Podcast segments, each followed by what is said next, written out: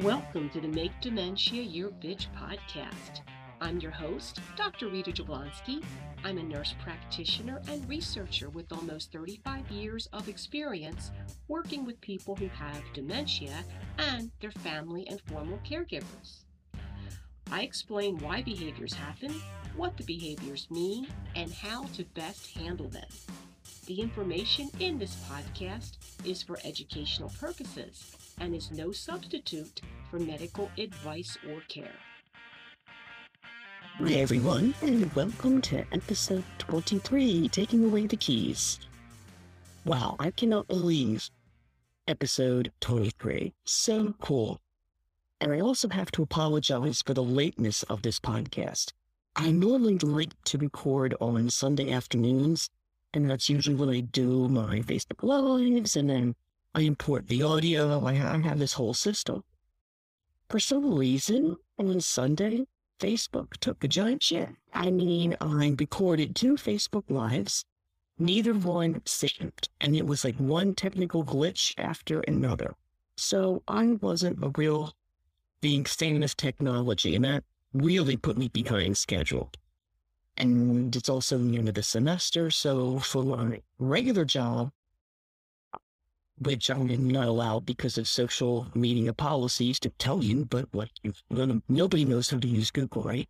But anyway, for my main job, I have to grade stuff and get things done because it's the end of the semester. So this week has been a little bit of a shit show, but I'm psyched because Thursday, this Thursday, the 16th, is my birthday and I am taking vacation from my birthday until the new year. I intend to have a great time.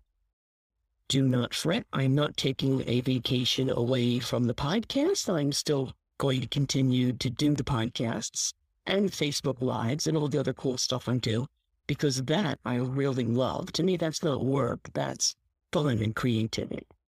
All right. Now to dive into the content. And actually, before I get too deep into the how to section of this podcast, I do want to briefly talk about emotions and beliefs around driving.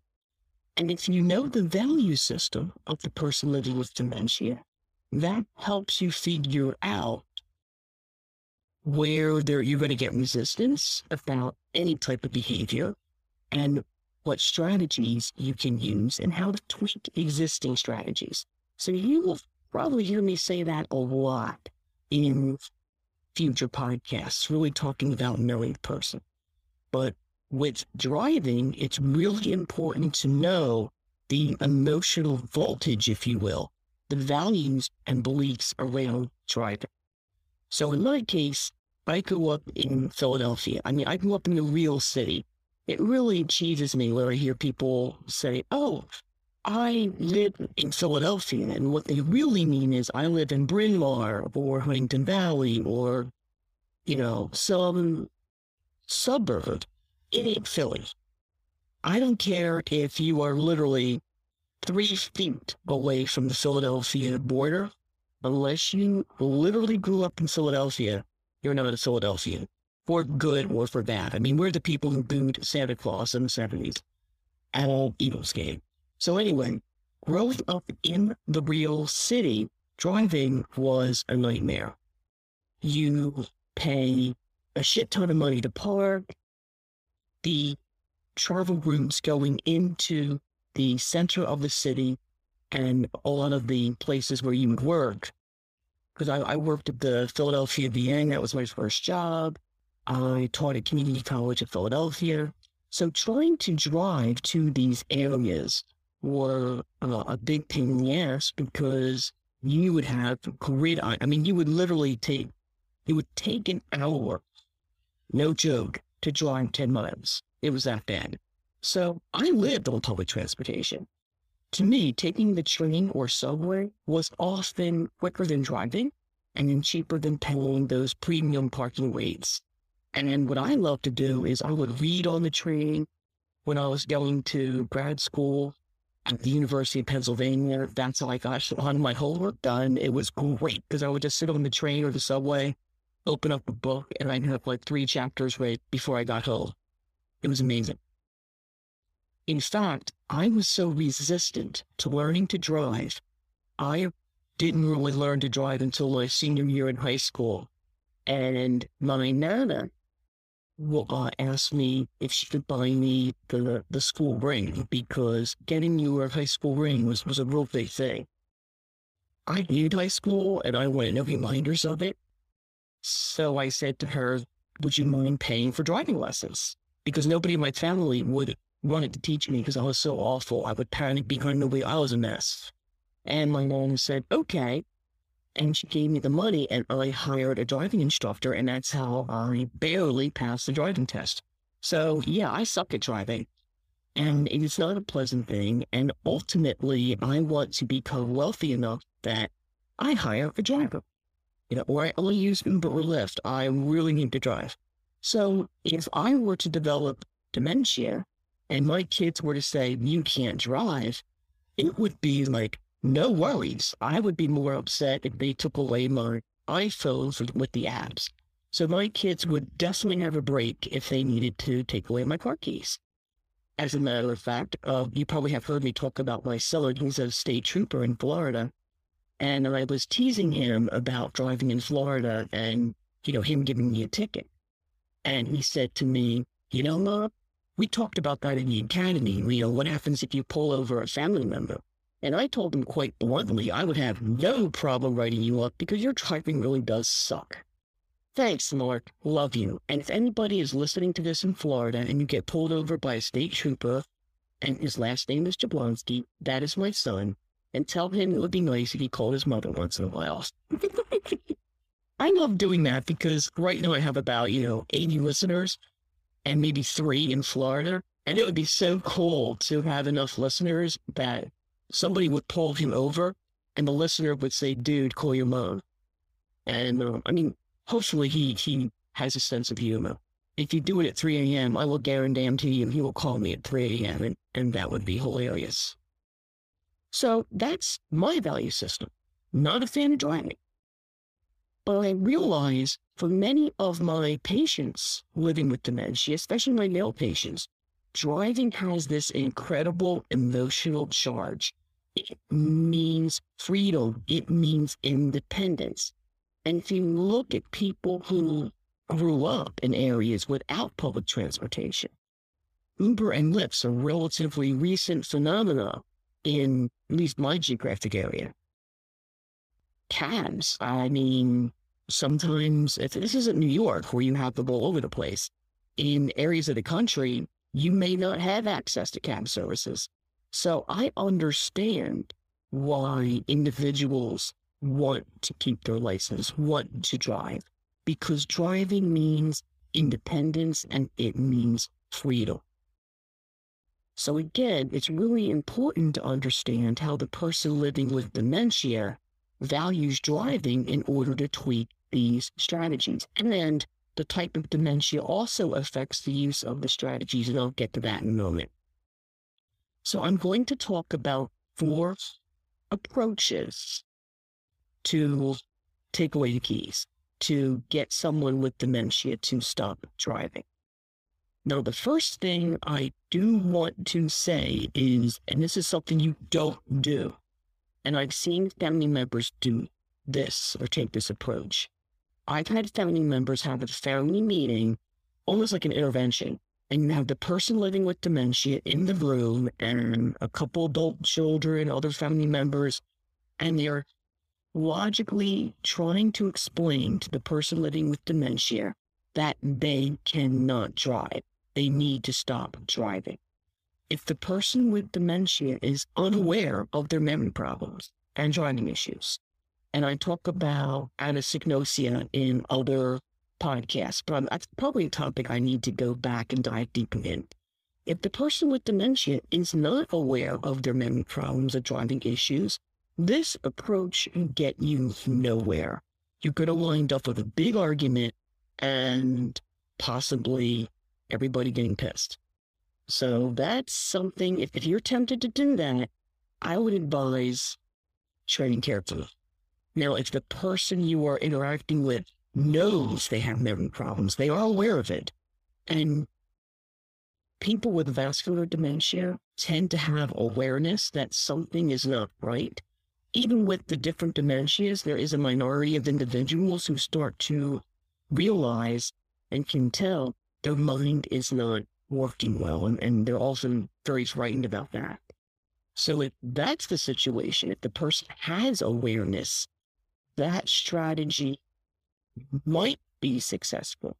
But if you're going to talk to them, it might be better to do it one on one and not have like this show of force. Okay.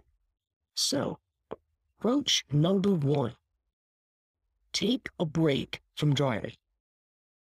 And my rationale for saying let's take a break is because it's human nature. How would you feel if someone said to you, I need you to never eat chocolate again. Or you can never watch Netflix again. Or you can never have carbs or wine or, you know, whatever you love ever again. That's pretty final. Now, there are situations where people will say, yeah, I, this type of food or alcohol is not good for me, and I'm just going to stop eating or drinking. Okay, but that's your decision. You came to that realization. But if you have a physician or some type of healthcare provider telling you you can't do or have something for the rest of your life, that really sucks. But if you are told, hey, I want you to give up chocolate, alcohol, your iPhone, what's up? Never mind, that might not work. But I want you to give up something for a month, for a couple of months. That feels better because I know I can do anything for 30, 69 days. I can take a break from something because it's it, it hasn't been taken away from me. That's usually my initial approach. And in my practice, I will do an examination and let's face it, as we age, something's going to be broken. There's going to be something we don't physically do as well. So I usually can find a physical issue and tell the person living with dementia that I want him or her to take a break from driving until I can see them again in, say, six months. And I do that and I use alternative reasons, which gets into number two, for the driving break. Because if someone living with dementia is not aware that he or she has memory problems, they're going to argue with me and with you, the family member, if you're telling them you can't drive because of memory issues. So I usually use the take a break approach. And ultimately, what happens in like 95% of the cases, as the memories worsen, as the cognitive abilities decline, driving becomes a non-issue. The individual stops asking to drive, usually. So at this point, I'm going to take a quick break and, you know, gotta pay the bills. And then I will come back to talk about the uh, strategies or approaches two, three, and four. Don't go away. I'll be right back.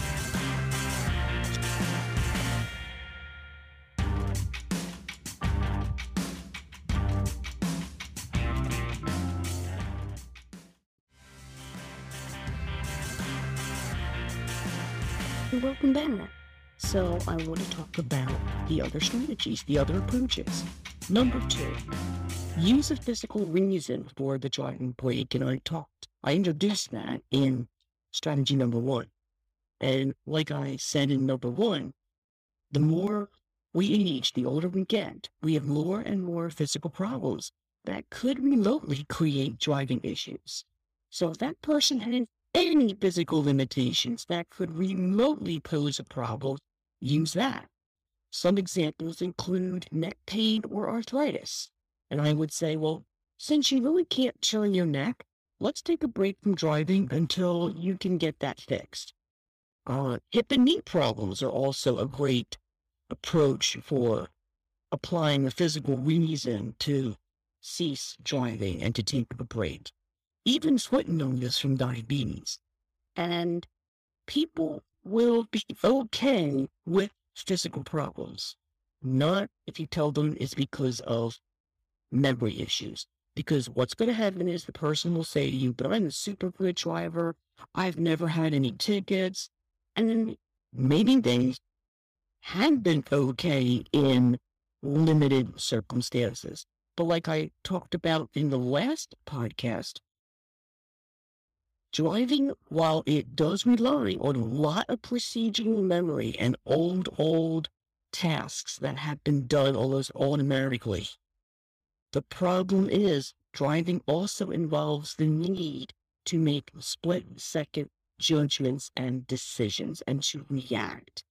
And if someone's brain power is being utilized just to drive, no pun intended, just to uh, engage in the procedural memory component, there's nothing left. There's no brain juice left to handle any unusual circumstances, which is why people living with dementia, if they're going from their home to, say, Walmart, and it's a relatively easy route, if there is any deviation to that route, let's say there's an accident, let's say there's road work, let's say uh, a tree blew down, so a section of the road is closed, so they have to maybe backtrack and find an alternative route.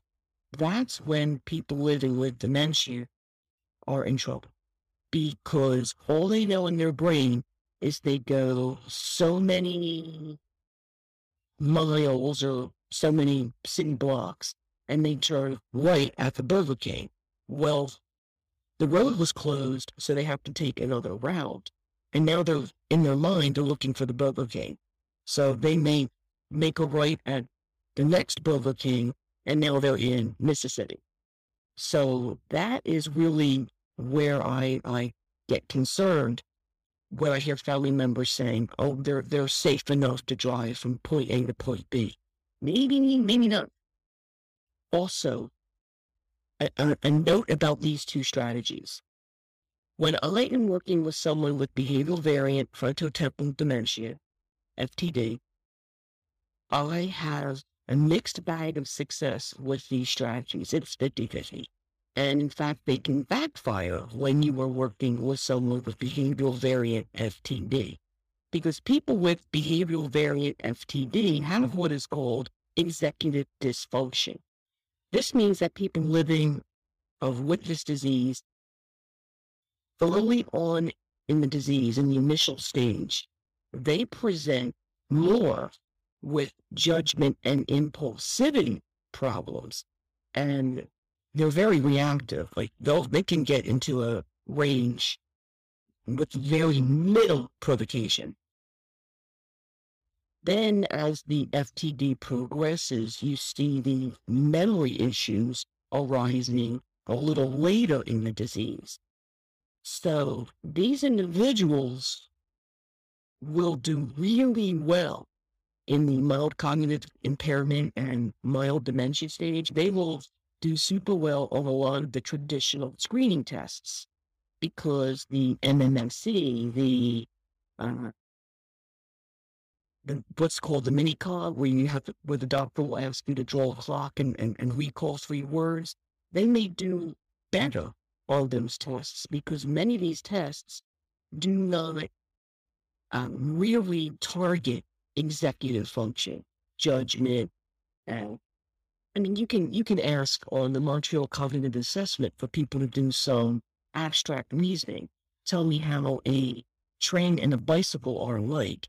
And if a person with FTD says they both have wheels, that's not abstract, that's concrete. I need them to say they're both mechanisms of transportation.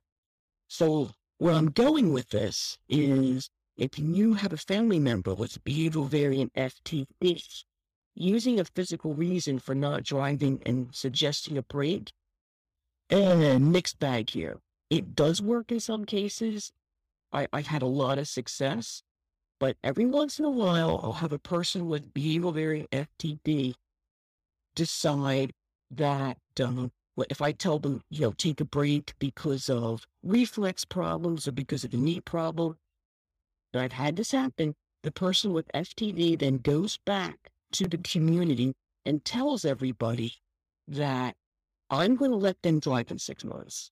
So they obviously don't have FTD. And my reason for the approach where I was finding a physical reason to take a break is I was attempting to stop the FTD rage that will be unleashed on the family members. And even though I have really good intentions, there are times if the person with FTD is so anosognotic about their limitations that me telling them to take a break in their mind, oh, I must not have FTD. I must be fixed. And I created a bigger problem. So I will flat tell people with FTD, I, I kind of assess where they're going and, and I talk to their family members about different approaches. And in cases of people with behavioral variant FTD, if I think using the physical reason and the take a break strategy will, will backfire, I straight out tell them in the office, you cannot drive because you have a neurological disease, period. And then I instruct the family every time the driving issue comes up to blame me because I don't want the family to always be on the receiving end of that FTD anger. It's it's just not it's not good. Now, let's say you've tried the first two strategies and they're not working. And the person living with dementia is hell bent that they're going to get behind the wheel and they're going to drive no matter what. At that point, you need to disable the vehicle. And depending on the year, make, and model of the car, this can be done in a variety of creative ways. For cars that have the push buttons on the door and you type in a code, you can have the dealer change the code. Just make sure you remember the code. For cars that use the electronic fobs, the keyless uh, cars, remove the battery from the key fob. Well, if you can't figure out how to do that, because some of them are super tricky, have your local mechanic or the dealer do this. For all the makes and models, you can do the old disconnect the battery cables. I mean, you can do that for any of the vehicles, but for, I mean, let, let's make it easy for, for you, because if you need to jump into that vehicle, you want to make sure you don't have to stop, pop the lid open, and, you know, reconnect the cable wires. And I'm sure there are other very creative ways to disable vehicles. And if you are a uh, mechanic or an expert in, in vehicles and you have some creative ways, I would love to hear them and I can share them in future podcasts. Just uh, contact me. All the contact information is in the notes. But one note of caution. I had a situation where the patient with dementia asked her neighbor to look at her car. And the helpful neighbor opened up the lid and looked into the car and realized the battery cables were disconnected. And happily connected the battery cables. So if you go this route, you may want to let the helpful neighbors know what is going on so they don't fix the car. You may also want to call any of your driving services. Some people subscribe to, you know, uh, AAA here in the United States. I don't know what other car service, well, services, uh, subscriptions, whatever that, that you may have. But if you had some type of roadside assistance for your vehicle, you may want to contact the roadside assistance people and explain the situation. Because I had another individual who called AAA and they came out and reconnected the battery cables and the person drove away and that wasn't a good thing. So disable the vehicle. Now, the fourth strategy is to remove the vehicle. And there are a couple ways to do this. One family member got the bright idea to remove the vehicle after receiving a postcard that notified him that the car needed to go back to a dealer or a, uh, an approved mechanic to get some parts replaced. The vehicle was being recalled. There was some malfunction with uh, brake pads or, or some issue that needed to be addressed. So what he did is he did show the family member the recall notice and he took the car to get fixed. And then when the car was fixed, he took the car and put it in, a, in another location. He just dropped it over at another family member's house. And for a couple of weeks, dad kept asking about the car. And the son's response was, I'm waiting for a part. And when I talk about entering reality, I'm not saying, I know people feel uncomfortable sometimes with lying or the, the use of fiblets. It's up to you, but I've gotten caught out on all situations because you, you just never know when the neurons assigned to fire. So what the son just said, he was very vague and he simply said, I'm waiting on a part. And that satisfied the, the question. And ultimately, dad stopped asking about the car. So I've had many creative family members use variations on the theme of the car is getting work done or we're waiting on a part.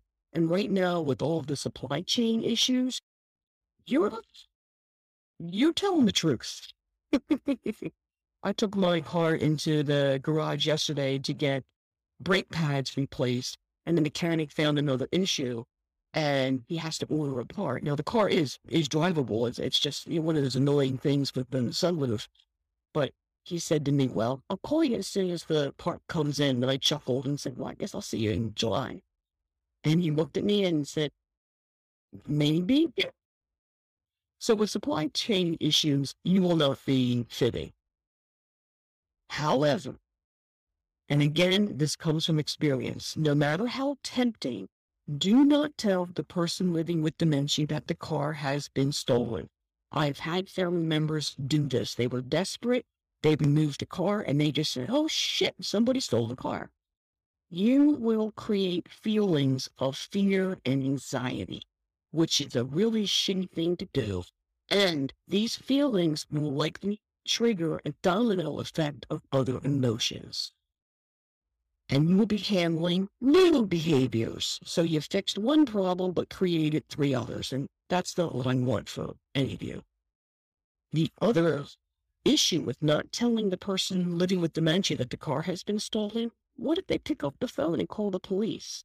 And I've had people engage in this activity, and the police show up and they take the report.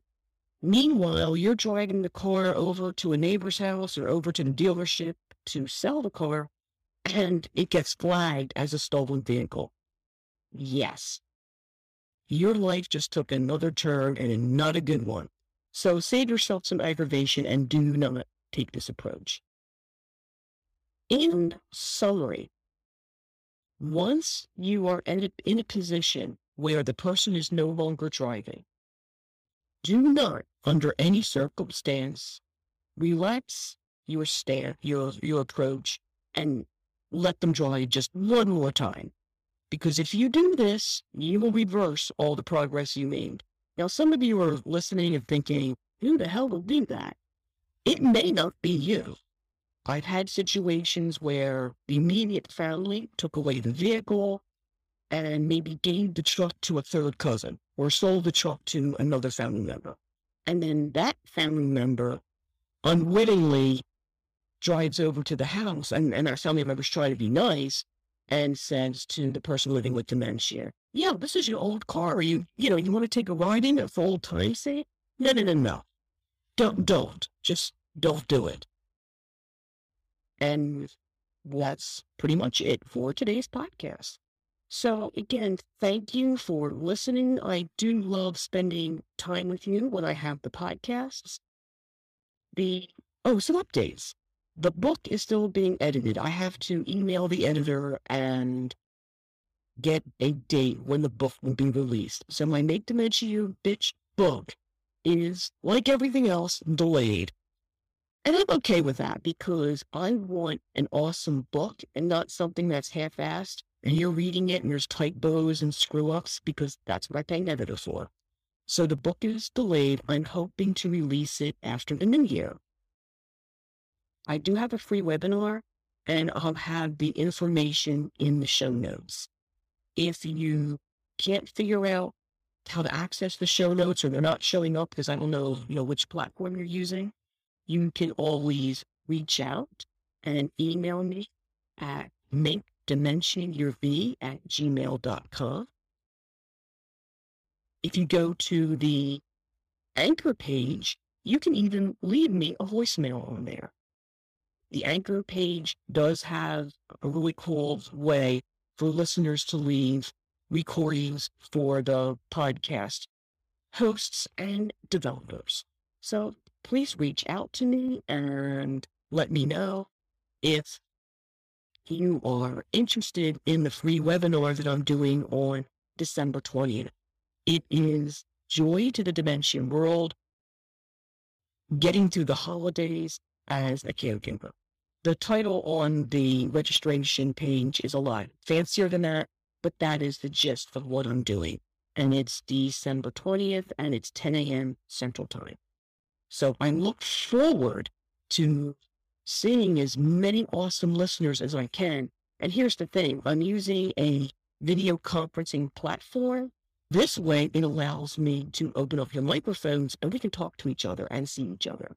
So it's not like a Facebook Live where you can only type things in. This webinar, we can have a conversation.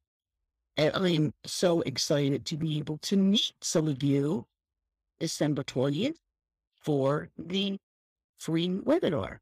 I will do be doing more of this stuff and I will keep you um, informed so that you can reach out and at some point I really would love to see and hear, my listeners. I really appreciate you.